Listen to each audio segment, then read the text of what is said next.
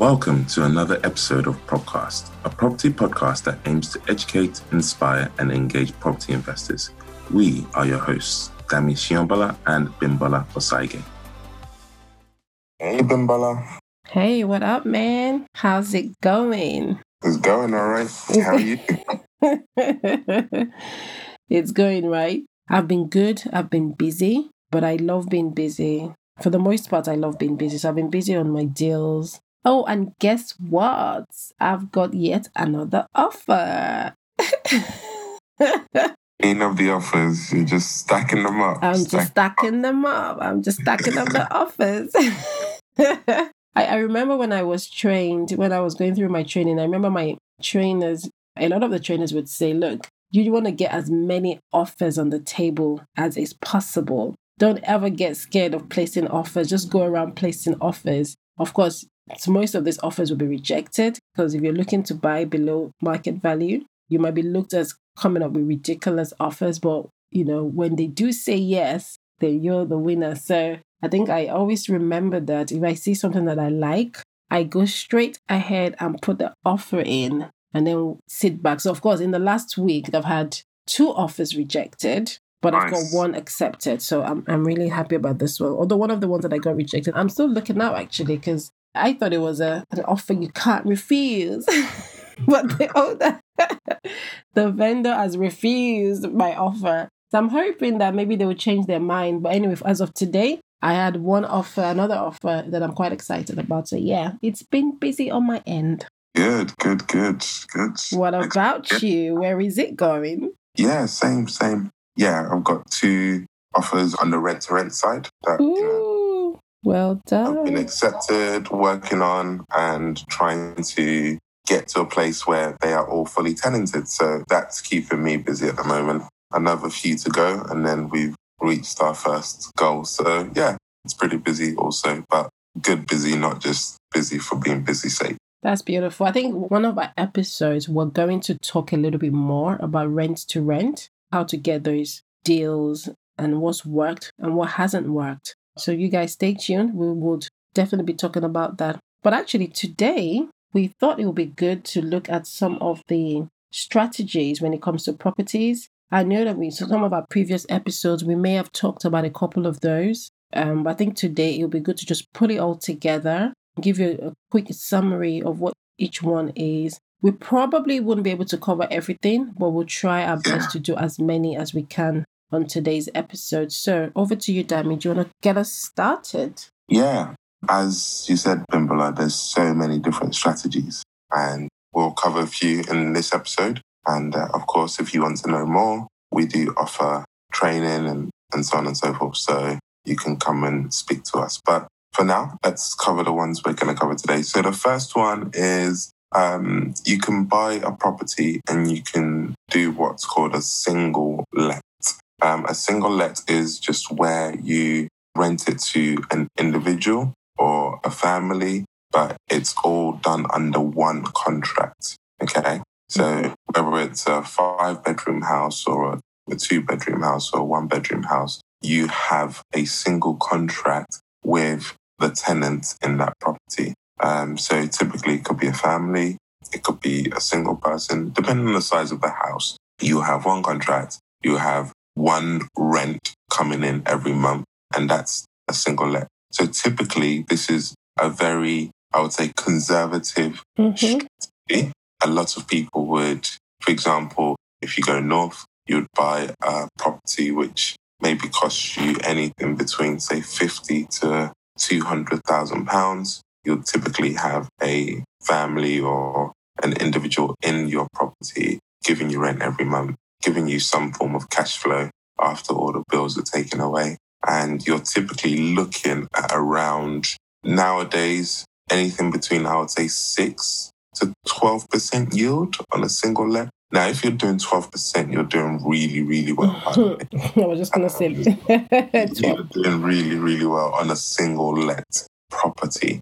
You know, if you're only renting it to one individual in a particular area, you're only able to generate so much demand. So, or so you, you're only able to command so much rent, regardless of how beautiful or how nice the property is. So yeah, I would say for single let properties, you're looking typical yield to be between six to twelve percent. Twelve percent, you're doing really well. You're doing really, really, really well. Um, to be honest, I think it's quite difficult now to even do that. Um, Yeah. So I'd say average now, you're probably looking anything between seven to eight percent Yeah. um, good on, on, on a single let. So so yeah, that's that's a single let. It's simply you purchase a property and you have one contract, um, which is assigned to the person who's living in it, and you get your monthly payment from that individual. And that's it. just wanted to say that most people start off with that. So even the accidental landlords, you live in a property, you decide that you want to move to a bigger house or bigger school district, you rent out your former house to a family, and that's it right there, single let. So a lot of people start in the single let space. It's the least risky of all in terms of how you go about it, what you need, and so on and so forth. And it's quite easy to get into. So I'm going to go into the next one, which is a little bit more than the single let. I started with single lets as well. But the day that I discovered this second strategy, which is the HMO, house in multiple occupation, I literally decided I was done with single lets. And now I'm focused on HMO. So I'll, I'll tell you quickly about HMO and why this is actually one of my favorite ones, actually. So, house in multiple occupation, as it's called, the simple English for it is room by room let. And a lot of people are familiar with this because at some point in most people's life, there would have been a tenant in such an arrangement. So, for example, back in the days, for those that are listening, the older ones, when you were at university, um, when you leave home to go into uni and then you stay in a student accommodation where you have your own room, sometimes you have your own bathroom, but you share a kitchen with other people, with other students, or you have your own room and you share bathroom and kitchen with other students. Um, that setting or that setup is house in multiple occupation. So it's basically a big house. It's typically a big house that where each room is rented out to an individual or to a house individual, but they're known as a household, such that each person has their own separate contract. Or in some cases, if it's a house with students, you might actually be on the same contract, but it's multiple people on one contract. Uh, and typically, you share something. So you're either sharing a bathroom or you're sharing a kitchen or both. And that is quite common and it's quite normal actually. And it, and it serves its need as well. So you will find a lot of HMOs in areas where you have universities, just by sheer volume of the fact that most students cannot realistically afford their own place on their own. It makes no sense for a student to live in a big, massive house when they can just have a room. Or in fact, sometimes students would rent a big house and then sublet it to their mates. Obviously, that's not encouraging that, but it's literally to show you how these things are done. If you are in an area that has a lot of industry workers, again, a HMO would be quite nicely relevant in those areas where you have people that are coming to work and maybe perhaps they're working away from home and they need to be somewhere Monday to Friday, or they work on contracts that takes them away from home and they just want a smaller place the way they can share with other people, or if you are in places closer to hospitals, like teaching hospitals where you have a lot of doctors in training, nurses in training, locums, and all that stuff. Um, a lot of those people really have no need to find themselves in big, massive, self contained accommodation. So they're willing to share with other people of similar mindset. Um, or if you're a young professional, you're starting your new job, you're, you started your career, you're at the very beginning of your career, perhaps you're the management contract and you you know you have lots of friends in a similar position you might come together and rent a place and just have a room and everyone shares a common area so there's so many need out there so many clientele out there that makes this market a very viable and a very successful one now what the advantage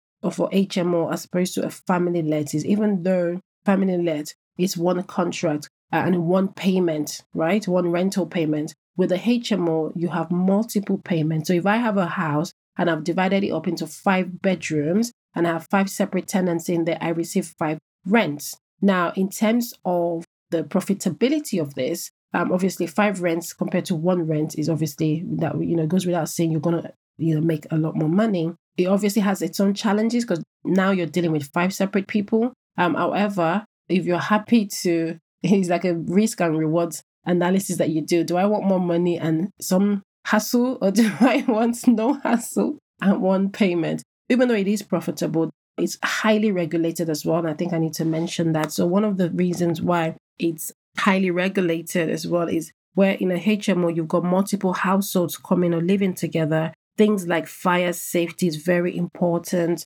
Standard is got to be a good living um, standard. The government doesn't want you to cramp people up into a property just because you want to get several lots of rent payments. You've got to make sure you're providing the right standard for people to live and enjoy a space. Um, there's got to be you know sufficient fire safety. It is highly regulated, and I can't cover that on this podcast, but that's the one thing to bear in mind. So it's not just about making this huge amount of money. It's very highly regulated. You, you know, in some cases, you actually even need to be licensed. In some cases, you might have to apply for planning permission to even do it. Um, but it's very profitable, very, very profitable. Um, just look at it as, you know, room by room let, as opposed to a whole house to one family. So that's as much as I want to talk about for HMO. There's a lot to delve into, and we can always take this off this podcast. Um, the other one that I would like to string along this is service accommodation. Now that's gaining a lot of popularity, and for those that don't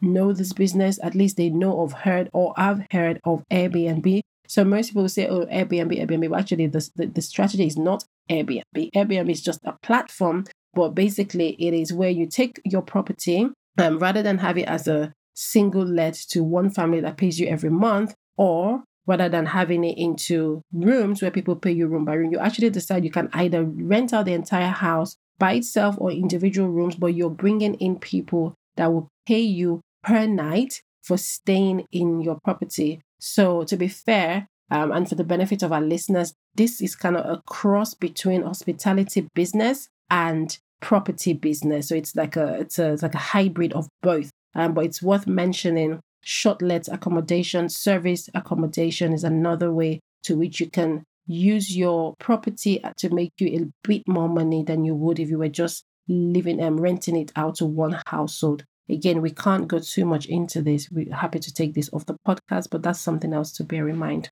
I'll pass over to you, Dami. Moving over into the next strategy, then, we have commercial conversions. Now, this is quite topical at the moment because Boris and his team have recently announced new changes to the planning sector.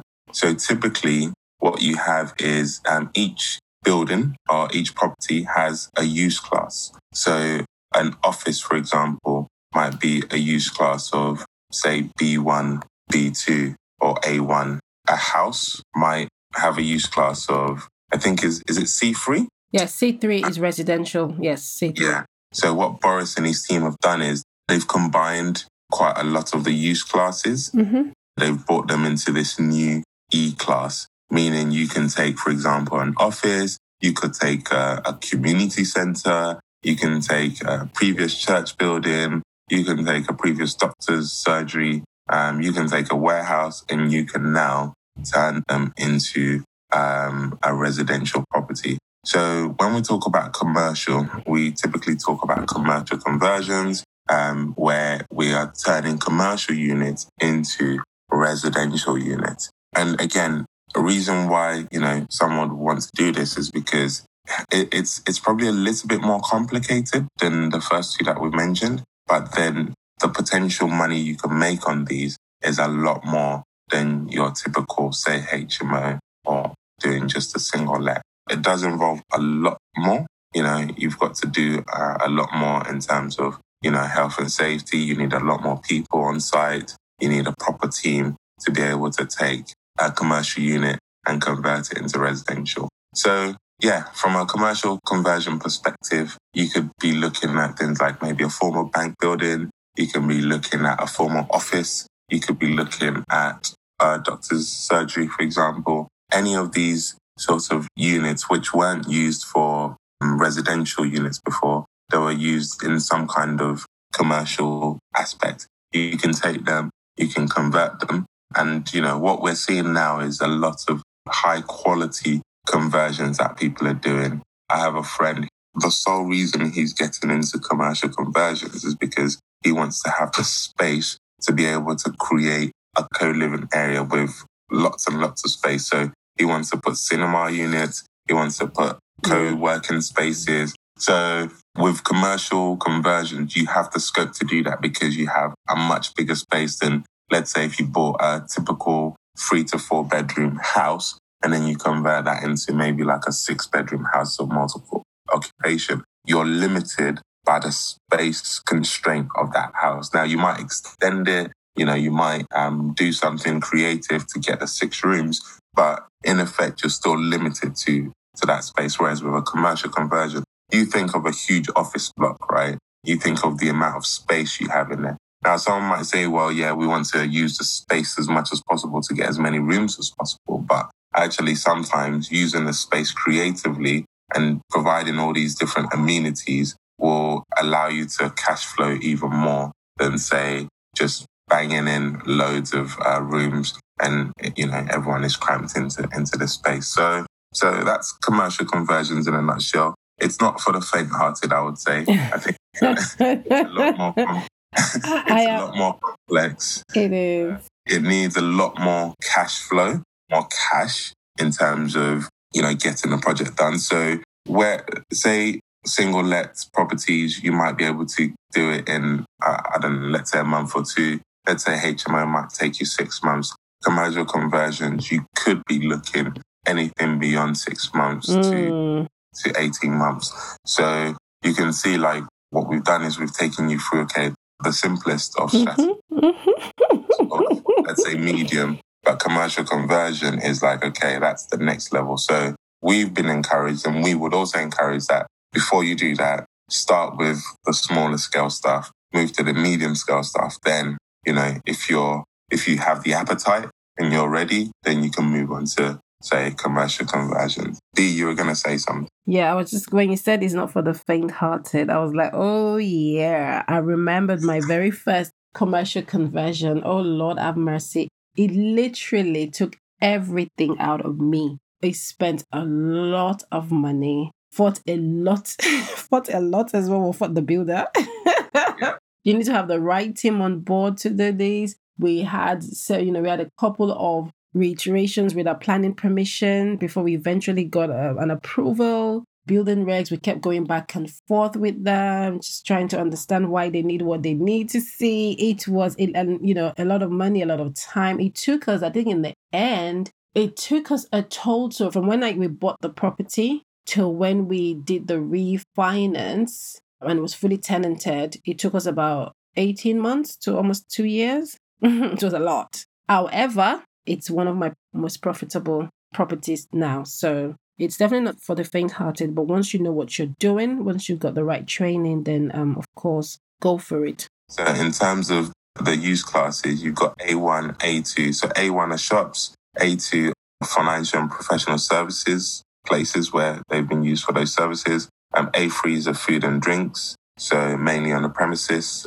B1s are your typical offices, and light industrial um, units. D1s, which are typically places like um, community centers, churches, nurseries, and then D2, so maybe like gyms, recreation areas, child play areas, and all of those bits and pieces. Those are now all being combined into this one single use class, which is the E class. Not the Mercedes Benz, but the the Boris Benz.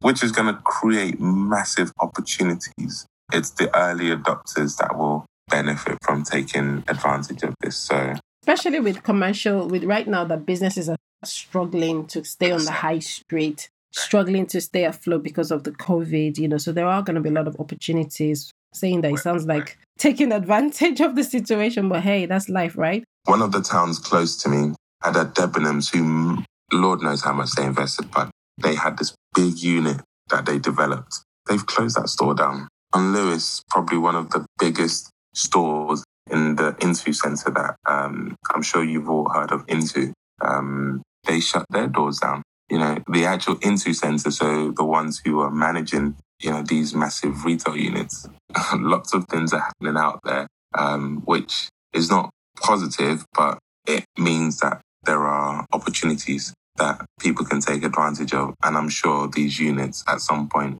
will probably start being looked to turn into residential. So, yeah, yeah opportunities are there. So the next one is what you call the BRR strategy. So B stands for buy, R stands for refurbish, and the other R stands for refinance. So this is typically where you pick up a property that needs a lot of work or that needs some work, but it work enough such that you can bring it up to its value, to its market value. So this is typically where you buy a property below the actual market value with enough in the deal to allow you do the refurbishment on it. And then rather than sell it on, you get the banks to come back and revalue it. Um, hopefully they give it what should be the current market value. And depending on how good you've made it, you might even get slightly high.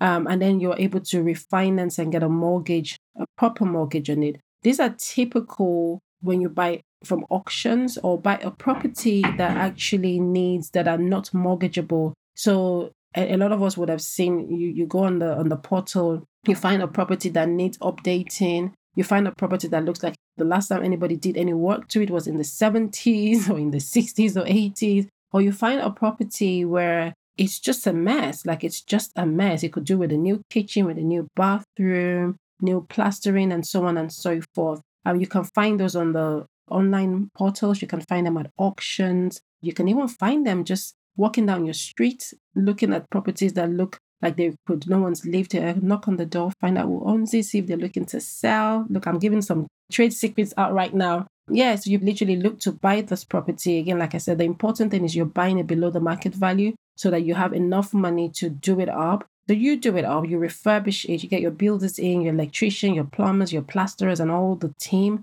They come in, do the work, and then you get your broker to then speak to your bank or any finance company to send in their valuers to value it higher than what you paid for. And depending on the kind of mortgage you're able to get, you then are able to pull out a lot, if not all of the money that you've spent on it depending on how good the deal is, you might be able to pull out every single penny spent. Um, obviously, if it's not as juicy and it's quite difficult, or should I say challenging, not difficult, slightly challenging in this day and age to find a lot of these way below market value deals because, you know, right now it's a seller's market. So even the messy houses are being sold higher than it should go for. Under typical circumstances, the idea is that you buy the property, spend to refurbish it, refinance it and pull um, the money out. And then you actually have the opportunity to then take that money and do it again somewhere else. And this is one of the strategies that if you have a pot of money to start with, you can actually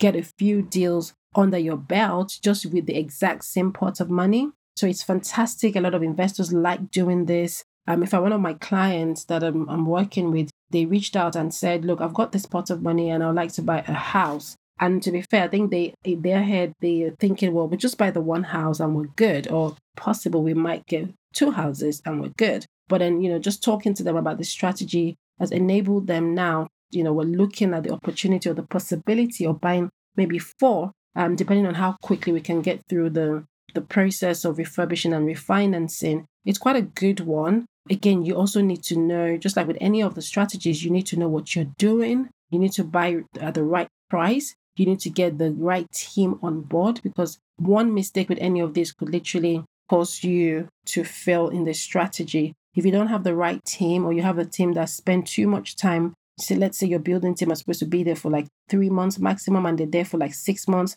that's three extra months that's costing you money. By the time you're ready to refinance, the market may have changed. The banking's um, requirements may have gone differently, or if you buy and you don't buy at the right price and then you spend money on it, you might not be able to get the valuation that you're looking for. So there's so many um, things that could go wrong with this strategy, but if it's done right, you could be a winner. So that's it for that strategy.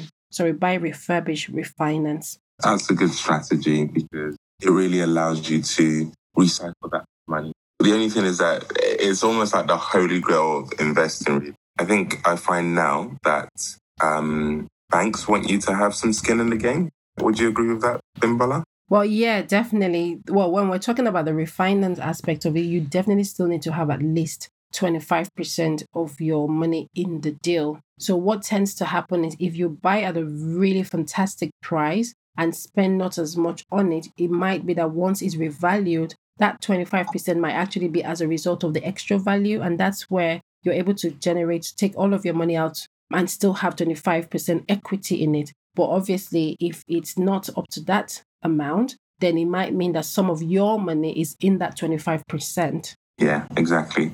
It's a fantastic strategy. And if you're able to find these deals, send them my way.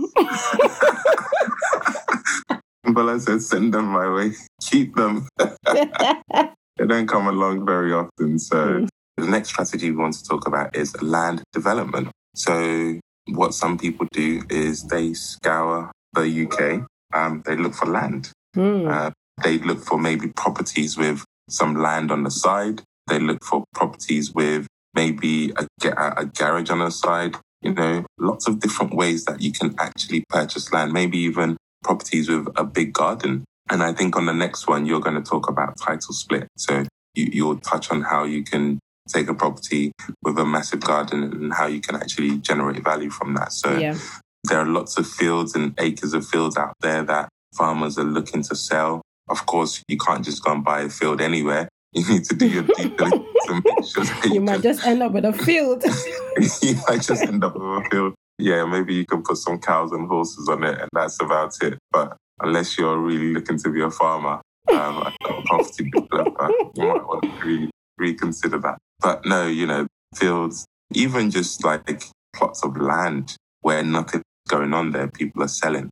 much like commercial conversions, um, you've got to do your due diligence to ensure that you know you're able to get planning, um, mm. and that's the most important thing that you're able to get planning um, in order to be able to build on that piece of land. Um, so what a lot of people do is they'll make an offer, and that offer is is subject to planning, and that's very important because what it means is if your offer is accepted for this piece of land and you apply for planning, if the planning is rejected, then you are not legally tied to buy that piece of land. When you made the offer, you said, look, I'm only going to buy this if I get the planning required. Because if you go and buy that land just outright, and then, like we said, you don't get the planning, then you're just stuck with a piece of land which you can't do anything with. And people have these situations. They buy um, because they've speculated, they've thought that we're going to be able to build two, three, four, five units of properties on this piece of land. And because of planning, which can traditionally be a nightmare, they haven't received the planning and they're just stuck with land and they can't do anything with it. So land development, again, it's quite cash intensive, um, but then it's also got greater rewards again, because if you buy a piece of land for a few thousand pounds, um, you're able to build on it typically cheaper than you're able to purchase a property. And then, you know, let's say you build two, three, four, five units of property on a piece of land, then you can do the maths. Or maybe you buy a house with a garden. Um, so you've bought that house for, let's say, £200,000. You've now built on the garden. So now you've got another house that you can sell on for another £200,000. So take away your build costs and you've probably got quite a healthy profit there. So land development is also another strategy that people use. Um, but again, like Bimbola said, make sure you have the right education, make sure you have the right team, make sure you have the right people around you in order to be able to facilitate. That is so key. The main thing really with this strategy is the planning. That planning is so important. Unless you're looking to just be a landowner, a field owner, you definitely want to make sure that you got planning on your side. Maybe, you know, if you have a desire to have chickens and exactly whatnot, you can just go and buy it. You can just go and do that. You know, I said earlier at the beginning of the podcast, one of the offers that I put in was rejected. So this was one of those actually. I saw this massive property, but has a big, massive garden as well. And the whole idea that I was thinking uh, when I went to view is is this something that I can build another dwelling on the garden? Like the garden is massive, like it's big enough to have another dwelling on it. And so I was looking at can I put in another dwelling in that space as well as convert the existing house into flats? So I did put in an offer on the condition of planning permission approval. Although they rejected it, but um that, that's kind of the way that you go about it, where you offer and with the condition that you're going to only do this once you've received approval. that's with an existing property with garden space. Um, I've also had a situation where I was actually about to buy a piece of land that I'd already received planning permission approval. Um, so when you do, so sometimes you might have one of those where you don't have to go get the planning because the vendor has already done that and you're just taking it on to build on it. What you do want to be aware of in such situation is that you look at what the conditions of the planning that has already been approved. You make sure that you know exactly what it entails. You know exactly what the local authority are asking the developer to do because in there lies in everything that could potentially go wrong. So it's not just a case of, okay, I found this piece of land, I'm just going to build on it. You want to be aware of all the costs that it entails. Some of the things that you wouldn't obviously find on planning would be, um, or you may actually, is things like utilities. It's not just as easy as, okay, well, we're just going to have electricity. Sometimes, if you're buying a piece of land, depending on how far or close away it is to existing dwelling places, you have to pay a huge amount of money to get electric, to get water, to get gas. It's definitely not for the faint hearted. It's definitely not for beginners, but it's obviously very profitable uh, once you get it right.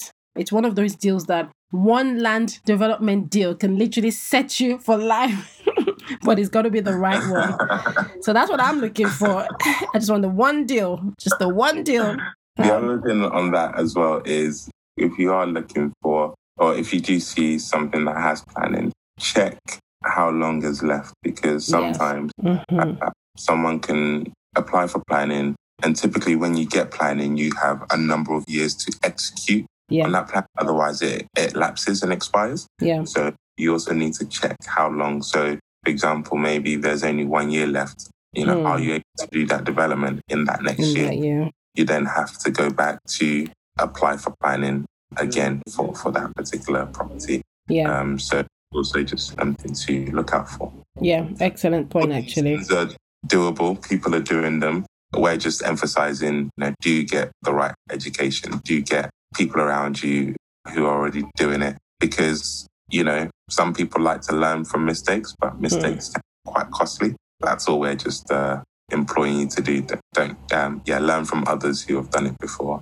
Well done. Well said. Okay, I'll go on to the last one that we're going to look at on this week's podcast, and that is title split, also a way that you can add value to an existing property. So let me go into the title split first. So for those of you that, that do know, or maybe you don't know, when you buy a house, typically it comes with a freehold. When you buy a flat or an apartment, it comes with a leasehold. So you could find a house and then split the house into, let's say, two flats in which case you then also need to split the title into two separate titles with a lease on both. In a way, it's also like a type of conversion where you are able to convert something that currently exists into something else. So, and it's typical for converting a house into flats where you can split the title. I've also had an instance where someone was looking to sell their house with a garden, but they wanted a chunk of that garden to keep for themselves. So you can also do a title split on that. So basically, you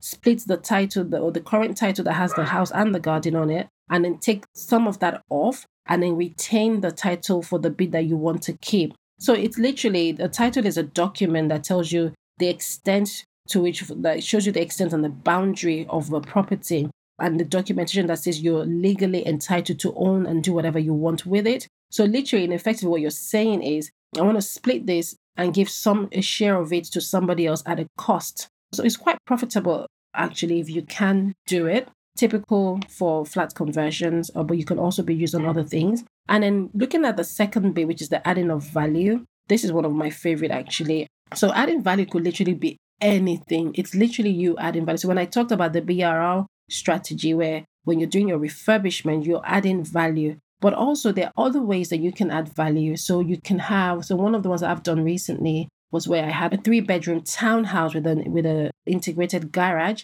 and I was able to add value to that property by turning or converting or asking the, the local authority to give me the permission to turn my garage into a bedroom. So the garage, which was just a space that most people would just put their junks in, has now become a bedroom, a living space and it's added value to that property. You could have situations where you find yourself a nice big flat. So it's usually like imagine if you one of those Victorian type house with high ceiling and really massive rooms and so on and so forth. So imagine a one bed flat. The living room is quite spacious. It's got a separate bedroom, it's got a separate kitchen, it's got a separate bathroom. You can actually, depending on how big the kitchen is and how big the living room is, you can actually turn the living room into an open plan living area. So if you can carve out a space in the living room to turn into your kitchen,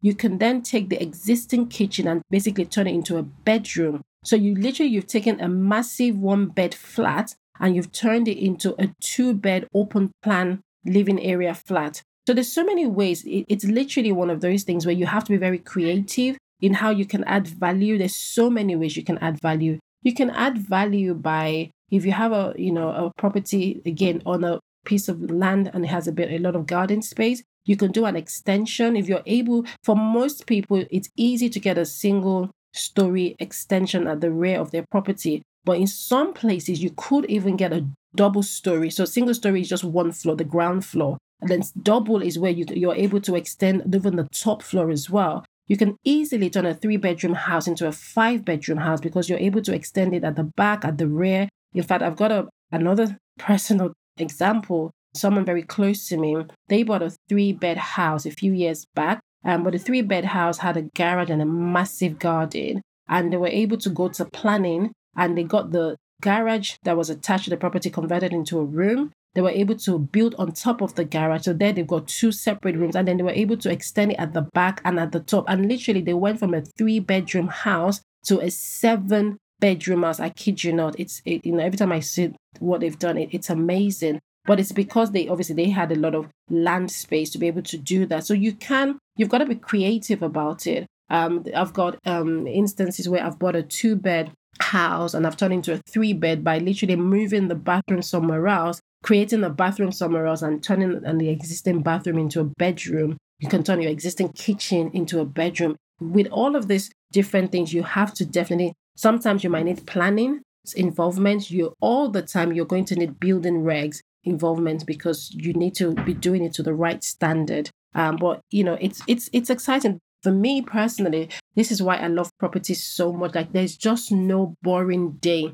You look at a property, see, like, Dami, you and I can go and do a viewing. I can see a property and see a, a one bed becoming a two bed. You can see yeah. a one bed that you can that you're thinking, okay, this is a great service accommodation. I can see a yeah. massive house and I'm looking at them thinking, well, I could create six flats from this house. You can look at the yeah. same house and think, yo, this could be a great guest house. This could be a great HMO. So it is yeah. just like the possibilities are endless. I just love it.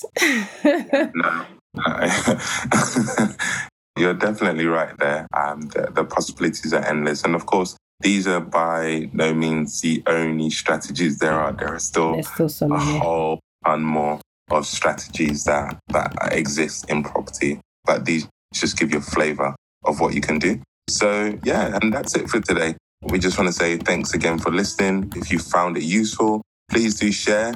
Make sure you follow us on our podcast so that whenever we release an episode, you're kept up to date and you can have it straight in your phone. Thank you for suggesting we talk about this today. And I just wanted to encourage anyone that is listening. This is wealth of information on this podcast. Like these are the things that you would go and pay good money for. Um, obviously, we've not gone into the detail of it because that's a whole new ballgame. In fact, that is a training in it. So each one of these strategy could easily be a full day or two days training. But just giving you guys, just making you aware of what's possible, you know, it's it's amazing. You know, I'm basically bigging ourselves up. Basically, we've done good today. We've done the good.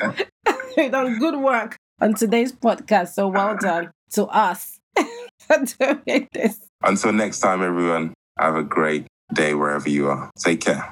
Okay, and this, if this is your first time on our podcast, please do subscribe so you don't miss future episodes. Um, and if you've been blessed by today's topic or you've taken something out of it, do not keep it to yourself share with your friends and family, your colleagues, and just share. Just send the link to the people that you think will need to hear this. And we will be back here next week. Bye-bye. Bye.